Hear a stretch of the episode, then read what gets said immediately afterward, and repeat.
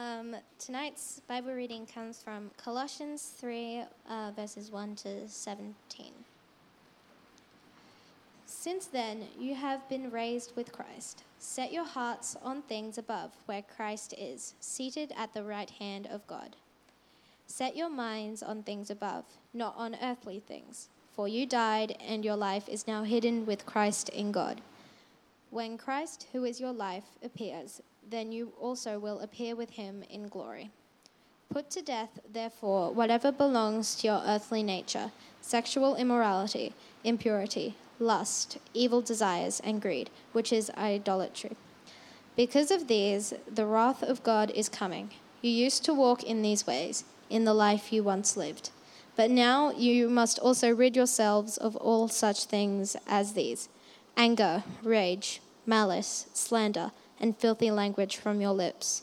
Do not lie to each other, since you have taken off your old self with, it, with its practices, and have put on the new self, which is being renewed in knowledge in the image of its Creator. Here there is no Gentile nor or Jew, circumcised or uncircumcised, barbarian, Scythian, slave or free, but Christ is all and is in all. Therefore, as God's chosen people, holy and dearly loved, clothe yourselves with compassion, kindness, humility, gentleness, and patience. Bear with each other and forgive one another. If any of you has any grievance against someone, forgive as the Lord forgave you. And over all these virtues put on love, which binds them all together in perfect unity. Let the peace of Christ rule in your hearts, since as members of one body you were called to peace and be thankful. Let the message of Christ dwell among you richly as you teach and admonish one another with all wisdom through psalms, hymns, and songs from the Spirit, singing to God with gratitude in your hearts. And whatever you do, whether in word or deed, do it all in the name of the Lord Jesus, giving thanks to God the Father through him. Thanks very much, Catherine. Well, good evening again. I always count it as a privilege to be able to bring the Word of God each and every time I'm rostered to stand up here. And uh, this is no different. It is so good to be able to come and just bring God's word to you. And uh, particularly on this topic, uh, I have to be honest, I'm quite excited about the fact that we're going to be focusing on discipleship this year. Obviously, it's something that I, myself and my wife are very passionate about. And uh, I, I, couldn't tell you how many people uh, we have actually discipled and seen them go on to great things for Christ. And I firmly believe that's what we as a church are called to do. And um, yeah, so, so we should be a church that is discipling people who disciple people. That's what it's all about. And we need to be encouraging people that they have something to say. If they have a relationship with the Lord Jesus Christ, they don't need a theological degree. They don't need to know the Bible inside out. If they have a relationship with Christ, they have something that they can actually say. Do you like my slide? Yeah. I wanted Josh to put Converse on the shoes, but no, he didn't get there, but that's all right. So, guys, we're going to be focusing. Can I just have it up the back too, please, guys? Just so that I look like I'm remembering things. They'll, they'll think I'm real smart then if I can see that. So, our call in the church is this Go therefore and make disciples of all nations, baptizing them in the name of the Father and of the Son and of the Holy Spirit, teaching them to observe all that I've commanded you. And behold, I'm with you always, even to the end of the age. And when we think about this passage, wow, what's going on with that? when we think about this passage,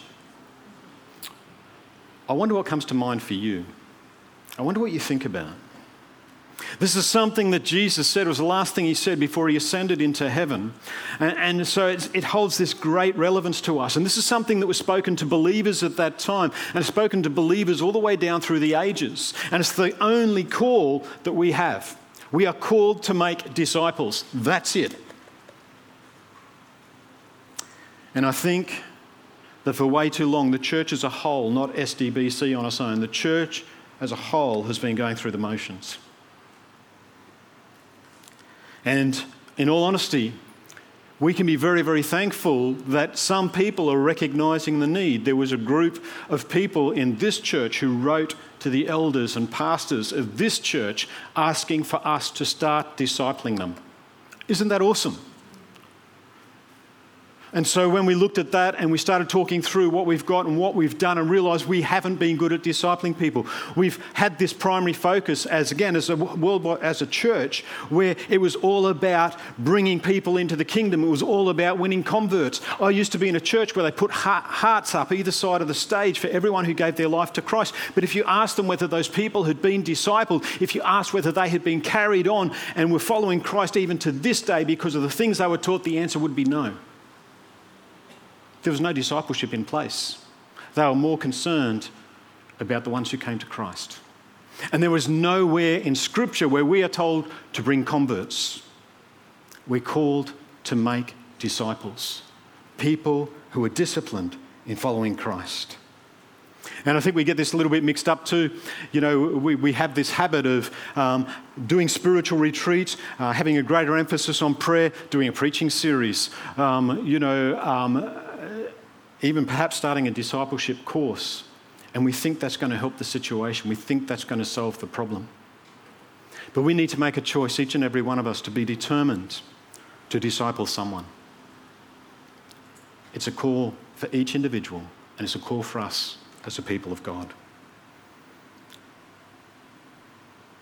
And the mark of true discipleship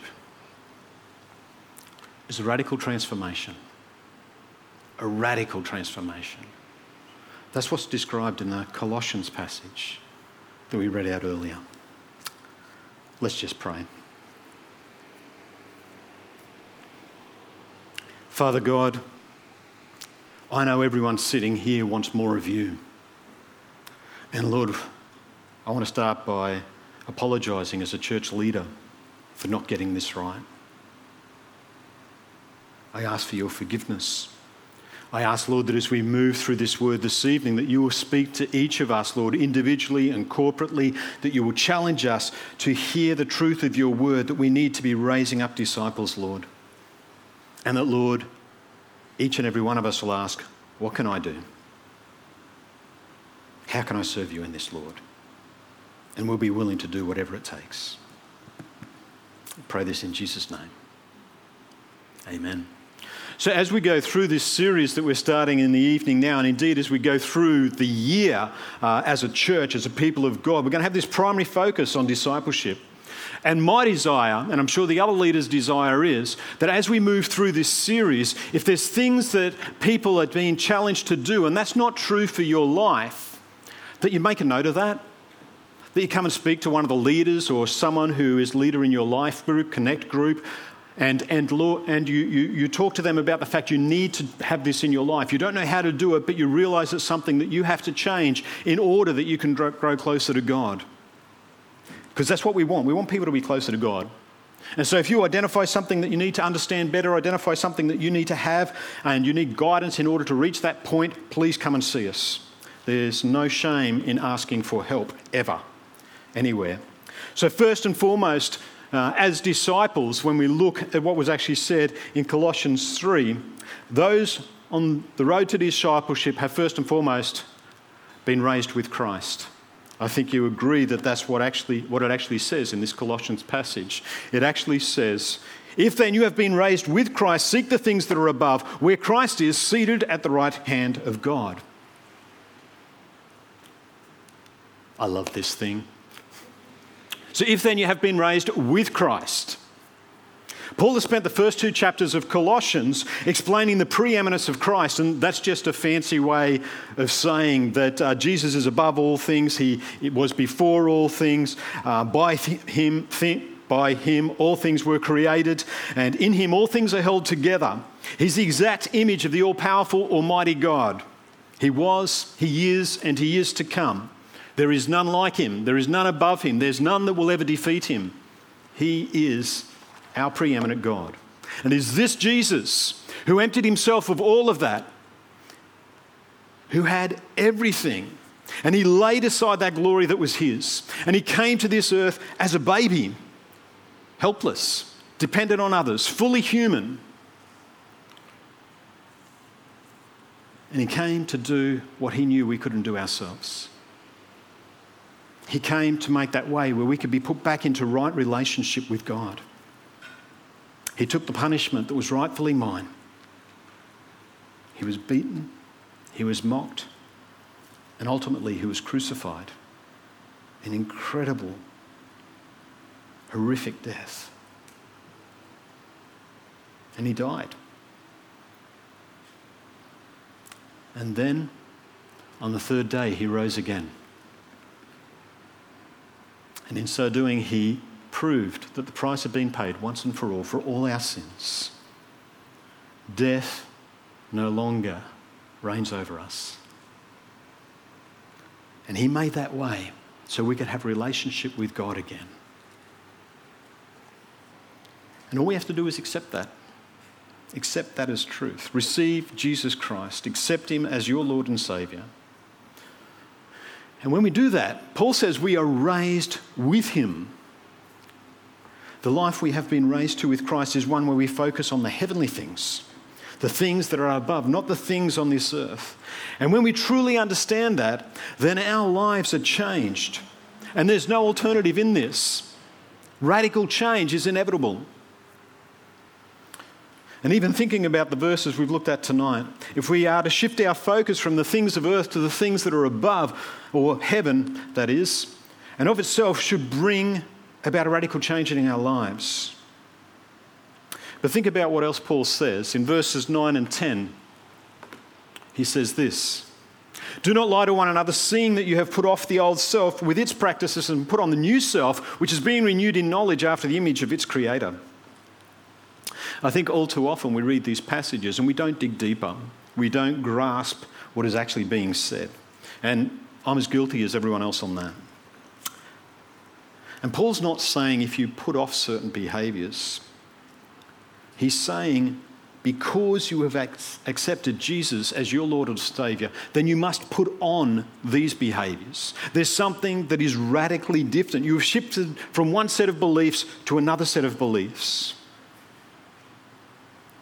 because you believe in Jesus as your Lord and Saviour.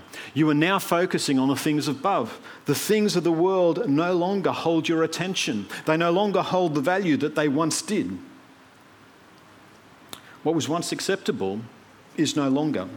Your moral compass has taken a huge hit, and things you once did no longer measure up. Your beliefs, your views, your attitudes, your focus, your goals, they're all radically different now. Not because I say they are, but because Jesus says they are. In fact, this transformation is so great that it's like you're a new person. Not a changed person, but a new person.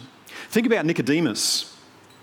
Nicodemus was this man who spoke with Jesus, and, and, Jesus said to him, Truly, truly, I say to you, unless one is born again, he cannot see the kingdom of God. And Nicodemus said to him, How can a man be born when he is old? Can he enter a second time into his mother's womb and be born? Mums, let's think about that a moment with your teenage kids. No, second thoughts, don't do that. But let's think about birth. You know, I was present when both our daughters were born, and I, got to tell you, it was amazing. Elena and I were those parents who didn't find out what sex our daughters were going to be. Uh, we had no idea, and in fact, the second child, our daughter Elise, was born, and uh, the doctors birthed her, threw her on um, Elena's chest, threw a sheet over her, and said, Congratulations, we're just going to go out in the hall and leave you for a while. And Elena's like, I was like, I didn't know if it was a boy or girl at that stage. So, let's go. And the thing is, you have this expectation, though, don't you? You have these hopes, dreams, and expectations about what your child is going to be like. But in all reality, you don't really know, do you? You don't know until that child is born. You don't know what is going to happen. And the same thing is that new life that we have in Christ. Who we were before, a person with hopes, dreams, and aspirations, just like those expectant parents. But then when we have this new life in Christ, it's this whole new hopes, dreams, and expectations that are placed upon us. And they're God's hopes, dreams, and expectations. They're no longer ours. It's all about Jesus, what He calls me to do, what He does with the life that I've now laid at His feet. And quite frankly, it's all about killing me. The gospel we're called to proclaim the message we say we have received and believed is at its heart this message of radical change. And in reality, it's about killing me. If I am to move from what I once was to what I am to be in Christ, then I have to take incredibly drastic action. Colossians 3 5 says, Put to death, therefore, what is earthly in you. Before I knew Jesus, there were things that I did which were quite acceptable to my peers. Um, when I was in primary school, I hung around with a pretty rough crowd, and uh, we used to just have these all in brawls all the time. Um, and you know, that was quite acceptable. That is what we did. Uh, we didn't care whether we damaged people's property or anything like that. That was just part of the game. And so we have this thing, this attitude um, where what we do with our peers, if they find it acceptable, well, then it's okay.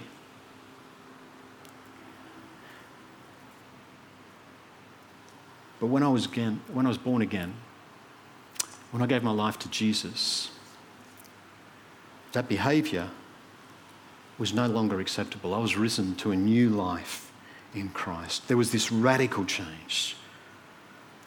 The things that were once acceptable and okay no longer were. Look at these things that Paul tells us to put to death sexual immorality, impurity, passion, evil desire, and covetousness, which is idolatry. If I was asked to ask for a show of hands as to how many of us would like to have all of these things dealt with in their life, have none of this happening in their life, I'm sure all of you would put your hands up. We don't want evil in our life. And I'm going to talk about each of these points. I think we've done that in other messages and services. So I'm not going to do that. I'm just going to talk about two things here. And the two things I want to talk about is evil desires and idolatry, which is actually mentioned here. The original Greek word here that is translated evil desires is actually one word. And it's a word that is very, very difficult to translate into English, so we've got the best that they could actually do when it came to tr- this translation. But what it really means is an epi desire or an over desire, a desire that is magnified or excessive. Think about that. When we think of evil desires, what comes to mind? We think about all those things that are bad, all those things that, you know, are evil in the world. That's not actually what this passage is saying.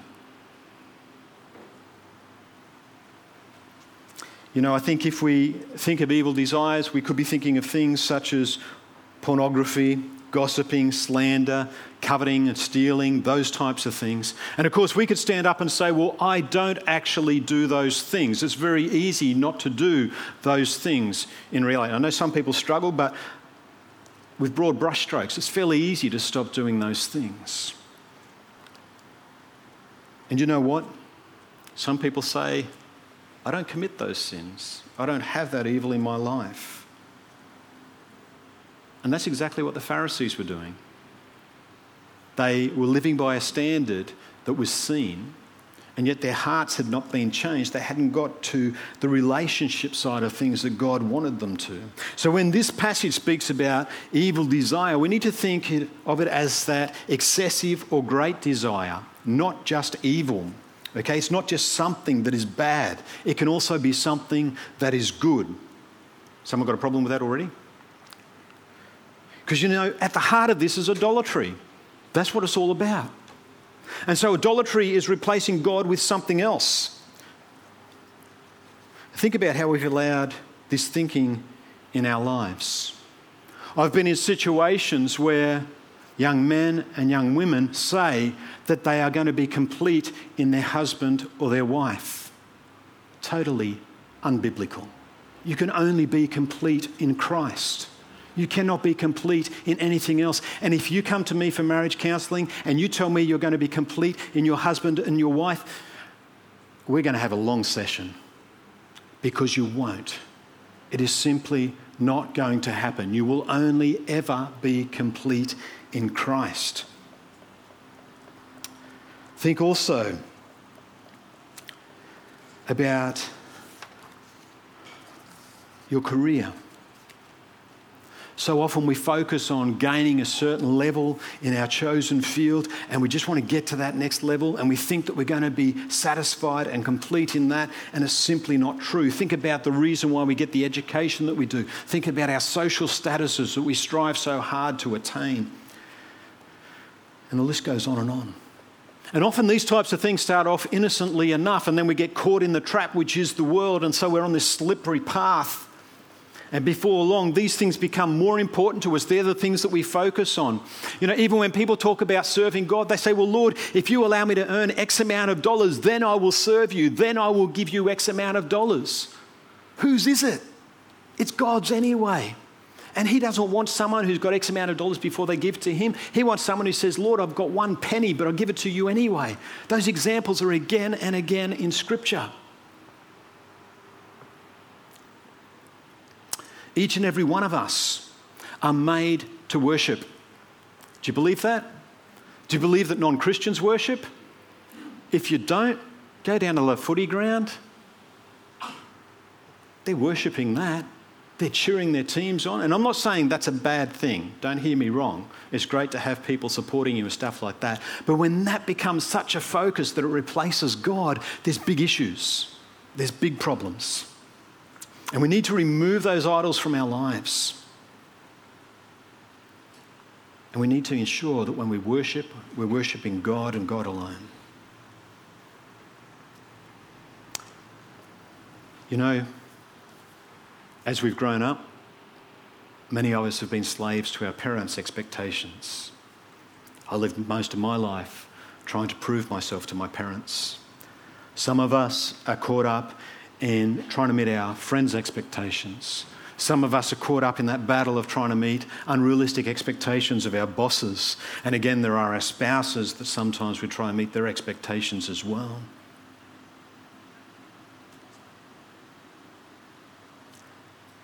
We try and meet the expectations of our peers and what this world is calling us to.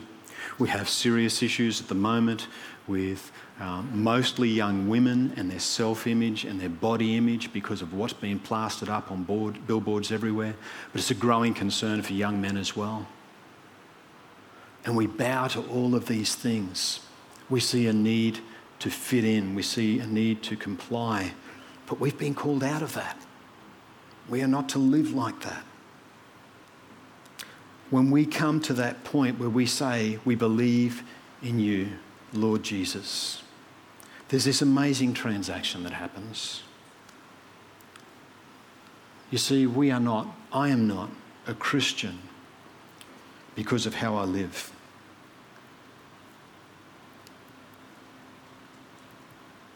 I'm a Christian because of Christ because of what he has done. And when I accept Jesus as my Lord and Savior and God looks upon me, he sees me as one with Jesus. He looks at me and he looks at you as if you have died and been risen to new life in Christ. You are free. Hear that. You are free from anything and everything that you have done wrong. Jesus paid that price once and for, for all. So, because of what Jesus did, God now sees my sins nailed to that cross. The price has been paid once and for all. Because of all God has done and how He sees us, our reasonable response is to live in obedience to Him. That's what we're called to do.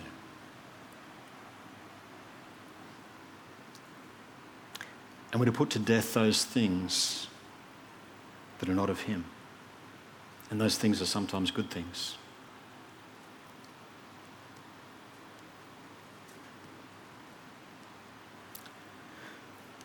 Can we think about that for a moment?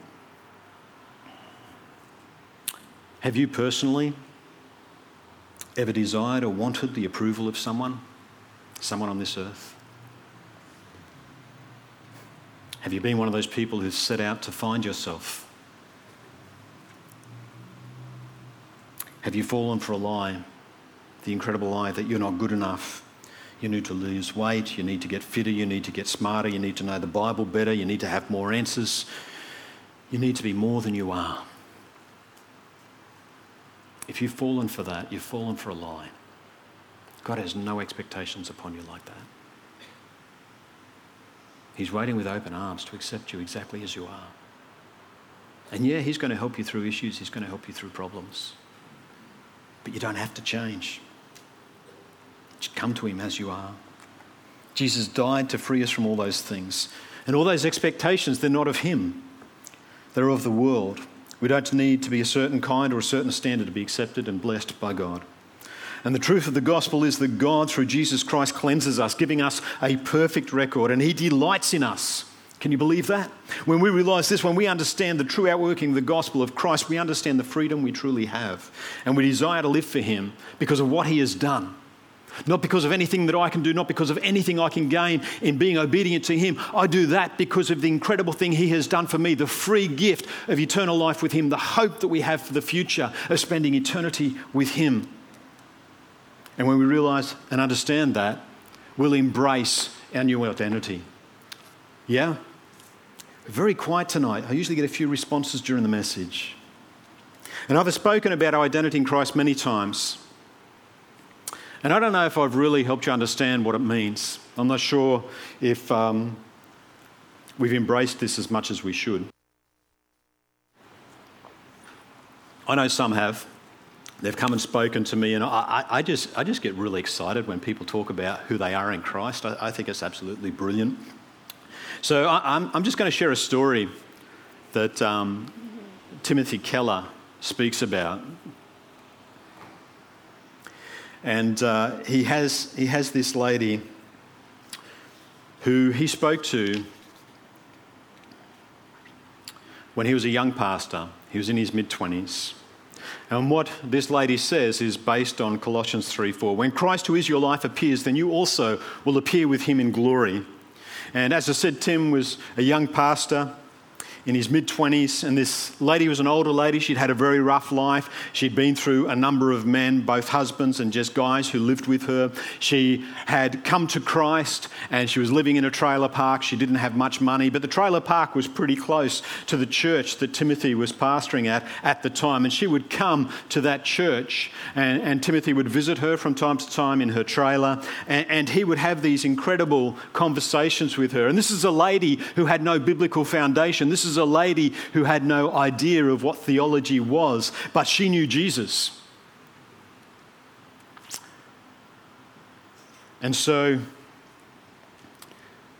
because of the difficult life that she'd had, the abuse she'd suffered at the hands of these men, she, she went to a therapist to help her through uh, a lot of these issues. And this therapist, with all good intentions, uh, pointed out to her that she had lived this life where she built her significance, where she built her acceptability, and where she built her identity on the men that she was with. She so desperately needed a man in her life to feel complete. And a therapist was very good at pointing out that that's what she'd been doing and that she didn't need to do that anymore. But what the therapist lacked was somewhere else to go. The therapist didn't understand our relationship with Christ and that we've got this God who wants to step into that moment and say, Look, I can give you everything you need. If you want to be fulfilled in life, if you want to live life to the full, then come to me. And the therapist couldn't do that. So, what did the therapist do? She said, You need to get a bit of an education so you can get this great job and then you can be fulfilled in your work. And this lady saw immediately what this counselor was doing, what her therapist was doing. She was shifting her from one idol to another. That's how she recognized it. And she knew it wasn't right, and she knew she wouldn't do it. And here are her words that she said to Timothy Keller. And this, this is incredible. When I go to church, when I'm in worship, when what Jesus did for me is so real and so wonderful in my heart, I think of the men in my life and I say, I speak to them, and I say this I'm glad to know you, and I certainly wouldn't mind being married, but you are not my life. Christ is my life. I'm done taking anything else in my life. You're a good thing that you're not the ultimate thing. totally uneducated woman. And man, does she get it. What powerful words. Think of how old Timothy Keller is now. He still speaks about this woman. She understood what it meant to give up everything.